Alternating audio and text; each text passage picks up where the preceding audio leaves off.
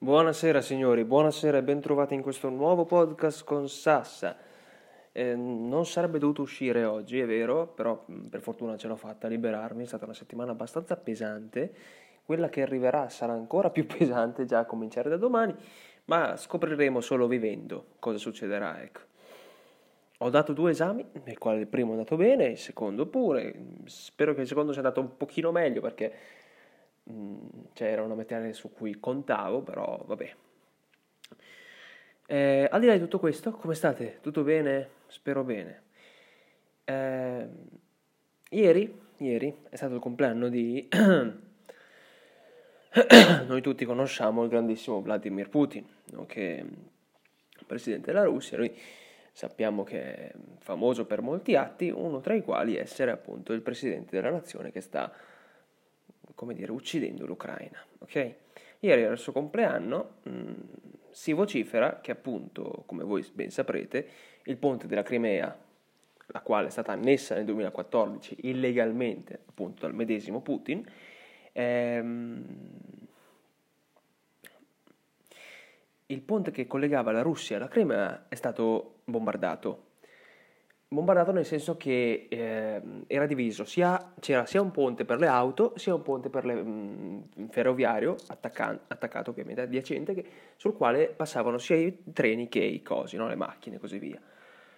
Eh, quello delle auto non ha riportato grassi, grossi danni, cioè nel senso che è, un pezzo è caduto in terra, ok? In mare ovviamente. Mentre invece l'altro pezzo, dove appunto c'era una, un convoglio, immagino, di botti fermo, ha preso fuoco e diciamo che questo, in questo momento quel ponte lì è inagibile. La Russia subito attacco di terrorismo da parte dell'Ucraina, come sempre vi avevo detto gli ucraini sono, sono la feccia, devono morire. Allora, allora, una cosa che penso, però il mio io si divide in due parti, il piccolo Sassa si divide in due parti. Il primo, sono felice che finalmente l'Ucraina, dopo l'attacco al suo, come dire, ehm, alla nave madre della marina militare russa, che avevano fatto un attacco anche lì gli ucraini, siano per la seconda volta riusciti a colpire nel cuore la Russia, perché alla fine non è che colpisci la Russia le persone, colpisci Putin, perché è lui che vuole la guerra, non credo che i russi vogliano questo, almeno la maggior parte spero di no, ecco. Si dice che ci siano attacchi di terrorismo da parte dell'Ucraina alla Russia. Ecco, una parte di me è felice perché finalmente queste persone sono insorte e hanno detto bene, basta, basta continuare a prenderle, prenderle e continuare a eh, prendiamo, prendiamo, uccidete tutte le persone che volete. Finalmente si è, come dire, svegliata e ha cominciato a mm, darci contro, ecco.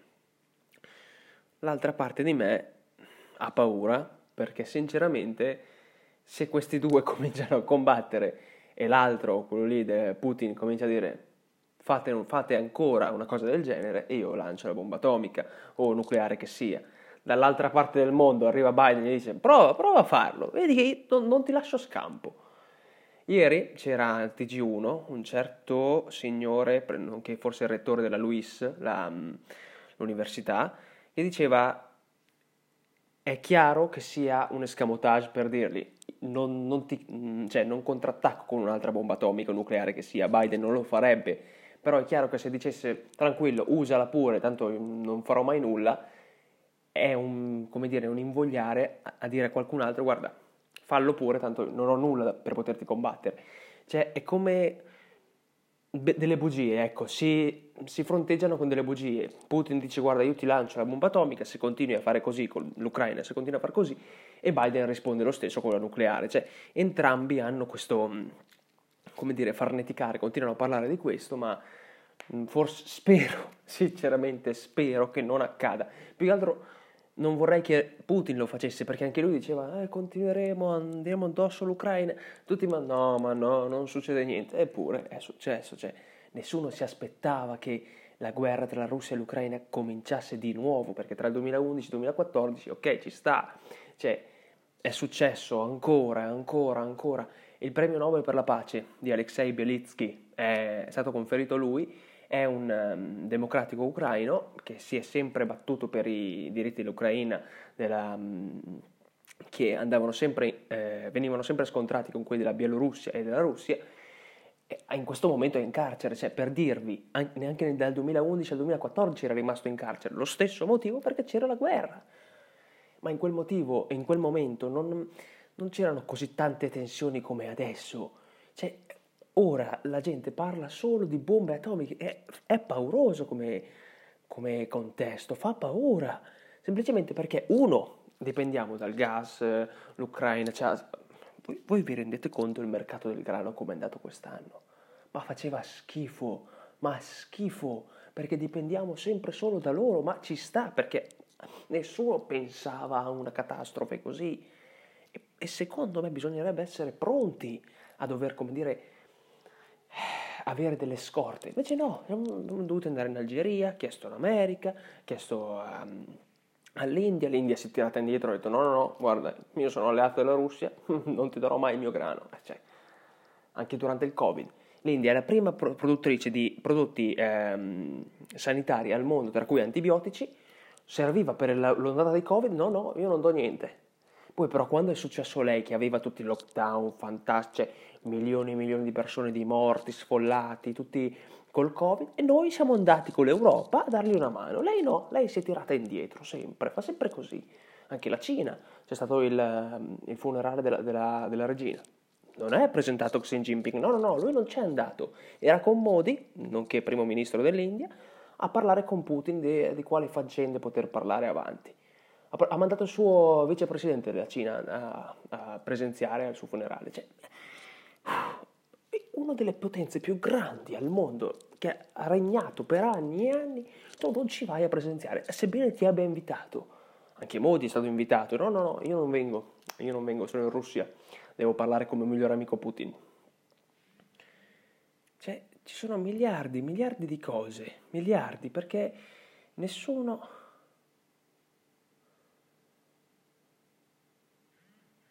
Scusate, scusate. Ehm, nessuno tira in ballo niente. Ok, spostiamoci, spostiamoci. Lasciamo stare un attimo la Crimea, andiamo in Palestina e Israele. Nel, metà settembre, 29-19 settembre, non ricordo bene, un bambino di età di 7 anni, si chiamava Ryan Suleiman, qualcosa del genere, eh, ha il nome bellissimo, Ryan, con la Y, mamma mia, bellissimo. E, 7 anni, insieme a un gruppo di altri suoi amici, cose che fanno i bambini, che spero non, non, non si dovrebbero fare, ma l'ha fatto, ha cominciato a lanciare dei sassolini contro dei, dei, dei soldati, no? Questi soldati da un tratto, forse per rabbia, ma per sicurezza volevano capire ma come mai ci sta lanciando dei sassolini, hanno cominciato a inseguire questo gruppo, soprattutto perché il gruppo degli amici grandi si è, si è diviso. Il bambino sta, ha corso per 3 km verso casa, correva, correva, correva, correva, è arrivato a casa, il papà è in casa, sale su, i soldati ovviamente raggiungono la casa, bussano alla porta e chiedono al padre, guardi, suo figlio ha combinato tal, questa cosa, sapete cosa succede? E il padre chiama suo figlio e dice, ma Ryan scendi, scendi, la, la simulo è la situazione, scendi, scendi, eh ma, cioè, ma come, come facciamo? Cioè, mm, cosa è successo? Vede, apre la porta, non, non è successo, cioè, vede il figlio che non ha retto per il cuore, forse dalla paura, forse dai tre chilometri corsi, forse mancanza di acqua, non ha retto e infarto è morto. In quell'esatto istante capisci quanto sia brutta la vita, la loro vita in, um, in continuo cambiamento già all'età di sette anni, cioè l'aver paura proprio dei soldati, perché ci sta, eh, sono figure nelle quali riponi molto rispetto. Io per dirvi, io sono il primo, che quando vede un, un, ufficiale di polizia, carabiniere, polizia locale, quello che volete, vigili, vi assicuro che io ho una paura tremenda. Cioè, se mi passate davanti con un mafioso, un mitra, non mi frega niente. Cioè, non so perché, ma mi sento al sicuro, perché so che non mi farei nulla, ma io, i poliziotti, così come corpi dell'ordine, ho paura, ho una paura assurda che possano prendere lo, loro, la loro arma e puntartela contro e farla, farla finita. Sono sicuro di questo, soprattutto dei carabinieri che girano con le mitragliette, quelli mi fanno paura. Perché con tutti gli avvenimenti che ci sono lo possono fare, abuso di potere, puff, subito. Eh, era un bravo ragazzo, eh, intanto loro hanno fatto fuori nessuno gli dice niente. Spostiamoci andiamo in Iran, ok? In Iran, scusate, non so bene la pronuncia, così come dell'Ucraina, Ucraina non la so perfettamente, quindi chiedo venia a chi si offende. Trase. tragedia, tragedia. Donna di circa 22 anni, eh ma ha messo male lo jab, si vedevano un paio di capelli, spariamole. Ma che cazzo di ragionamento fai? Cioè, ok che sei un paese totalmente musulmano, totalmente, quasi totalmente, e hai come proprio la politica è influenzata da questa religione, ma non è che se vedi leggermente due capelli di una donna fuori dal velo, che non è il velo ma si chiama hijab, perdonate, devo imparare bene a dire anche questo termine, eh ma è finito, basta, bisogna spararle. La colpiscono, mi sa, alla spalla, viene portata in ospedale, questa, quest'ultima qui ehm, come dire, accusa un malore e sviene, basta, portano in ospedale direttamente, muore. Partono proteste come non mai, la gente si taglia i capelli in tutto il mondo, Spagna, Francia, Germania, eh, va in Danimarca, in Canada, in Stati Uniti, tutto il mondo si innalza contro questa massa Amini, con questo, non contro, con questa massa Amini, spero di averlo pronunciato bene, perché appunto il governo iraniano gli ha detto no, no, aveva già un tumore. Ma che cazzo dici? Prima le spari, poi gli viene un, malore, un malore. Secondo te è un tumore? Scusate il gioco di parole. Non ha, non ha senso come ragionamento, non ha senso. Io sono felicissimo che la gente in questo momento, in tutto il mondo, continuino a fare proteste su proteste, perché è così che deve essere fatto, è così che ci si fa sentire sfortunatamente succede solo quando avviene un avvenimento potente, forte, che smuove le acque, ok, adesso devo far sentire la mia presenza. Ed è così che funziona.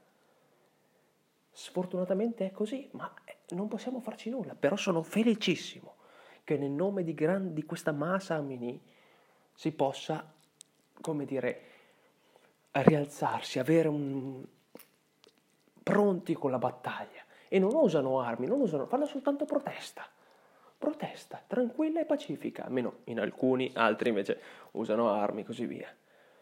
Spostiamoci in Indonesia, 192 morti, semplicemente perché due squadre si sono volute sfogare l'una contro l'altra, cominciato polizia a picchiare, scendono in campo, si, si ribaltano tutti, cioè, è la seconda strage calcistica più grossa del mondo. In tutti gli anni in cui stiamo vivendo è la seconda più grande, 182-192 morti da cui migliaia di feriti. Doveva essere, ehm, come dire, giocato il campionato eh, della FIFA in quello stadio indonesiano, non verrà più giocato, perché appunto è luogo di crimine, luogo di feriti, luogo di morte. Il presidente della FIFA, che è un italiano, del quale non ricordo il nome, ha detto no, mi dispiace, non, non possiamo utilizzare quello, quello, stadio. Ma che cazzo me ne fotte a me dello stadio? Io sto parlando delle persone che sono morte, ma non ti frega di quella roba lì. Cioè, parli soltanto del, del tuo mondi- eh, nazionale di calcio, Indonesia, FIFA, cosa me ne frega? Cosa me ne frega a me del tuo calcio che paghi mm, più un calciatore che un medico? Ma questa è un'altra storia. Torniamo in Iran. Torniamo in Iran Oh, scusate un attimo.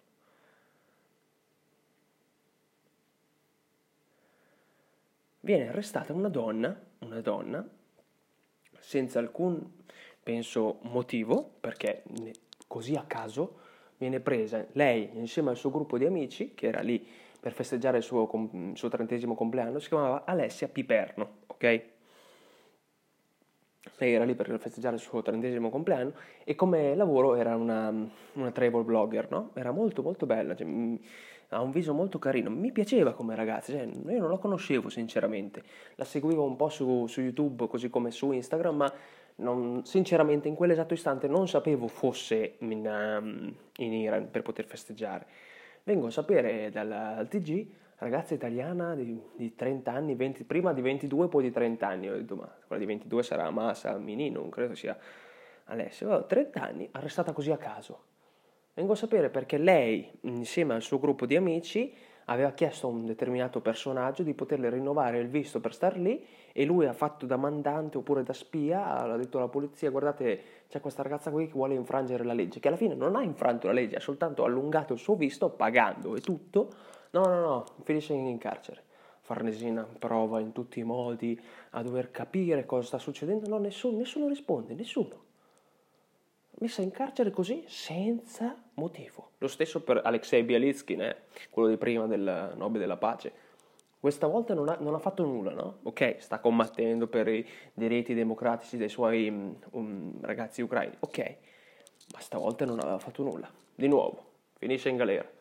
Chissà adesso dal 2022, magari fino al 2025, se, se, se vive fino al 2025 in, in, in prigioni russe.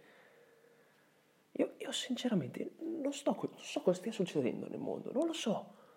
Vengo a sapere nel weekend scorso che in Pakistan ci sono inondazioni di, di fiumi ovunque, 3 milioni di sfollati, 3 milioni di sfollati e ancora si sta, si sta, cercando di capire e di quantificare quante siano le vittime. Cioè, è un mondo davvero che fa paura, fa paura. Vieni a sapere che ci sono esplosioni del Nord Stream 2, è un boicottaggio, è un sabotaggio, sono stati gli americani, lo so io, sono stati loro. tutti quanti stanno facendo uno scherzetto, la Russia, l'Ucraina, l'Ucraina, la Russia, l'America, la Russia, la Russia, l'America, e adesso ci vuole soltanto quel, quel panda che sinceramente non comprendo che sia, così da un tratto si è svegliato e io adesso faccio un lancio di missili balistici contro il Giappone, da Pyongyang verso il Giappone. Ma io mi chiedo, signor, signor, certo, Kim Jong-un, che mi ha sempre definito che ero simile a lui, ma perché? Qual è il motivo del tuo doversi risvegliare e dire adesso usiamo missili balistici nucleari contro il Giappone. Perché? Perché? Cioè, qual è il motivo? Cioè, sei stato silente per tutto il periodo della guerra che è ancora in atto tra Russia e Ucraina. Quando è salito Biden non hai detto nulla. Adesso così a caso si sveglia e... Ma guarda, cioè... Dobbiamo capire, dobbiamo, capire, dobbiamo fare partire il nostro missile. Ma sì, facciamolo partire tanto, chi se ne frega. Siamo bravissimi noi in questo, abbiamo grandi produttori di missili, facciamolo. Oh, però la cosa più importante, tralasciando queste, è che è uscito l'iPhone 14, signori, con tre teleca- fotocamere più grosse dell'iPhone 13. Più grosse, signori. Non c'è più la notch, ma c'è la Dynamic Island, che è una fotocamera, è uno schermo intero, ok? Con la fotocamera al centro, al centro appunto, in alto, ma al centro del, dello schermo, non, non, si compone più della notch, ma è dinamica, appunto, è dinamica. Cioè che in base all'app che tu clicchi, questa si muove. Wow! Ma quanto costa? Adesso vi faccio un esempio. Un tera, ok? 1000 giga di spazio iPhone 14 Pro Max sul sito della Apple mi viene a costare 1390, scusate, 2399, cosa del genere. 2300, 139, 2300, non lo so, ma già che tocchi i 2000, chi è che spende 2000 euro di telefono? Una mia amica ed io ci siamo messi là a pensare, ma secondo te quanti kebab saranno? Cioè panini kebab, no? Abbiamo fatto il conto, 425 panini e mezzo di kebab. 425 panini per un iPhone, madonna mia. Perché appunto qua, qua a Marcaria, a Curtatone costa 5 euro un panino, quindi adesso comunque guardatevi meglio il prezzo, perché appunto è questo che importa, agli altri non frega niente quello.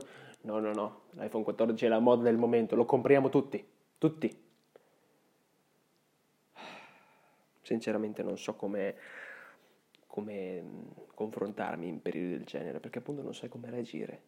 Non lo sai. Cioè, e pensi, ti svegli che le tue sventure, cioè, non sono nulla davanti a tutto questo, nulla. Cioè, che tu possa essere triste, annoiato, magari stai passando un periodo veramente buio, quando vedi queste cose in tv o senti nella radio, ormai sui reel di Instagram, Facebook, B-reel, tutte quelle robe lì, cioè non ci pensi tutto quello che stai passando tu passa in secondo piano, ma giustamente, perché non sai come, come dare una mano. Io vi giuro, vi giuro, che quando ho saputo di quel bambino di sette anni, cioè stavo implodendo, implodendo, veramente, cioè, e come fai? Non sai come definirlo proprio, non lo sai. Signori, io vi ringrazio per il vostro tempo, spero di essere stato esaustivo e di aver preso qualche verbo almeno. Grazie a tutti. Sas.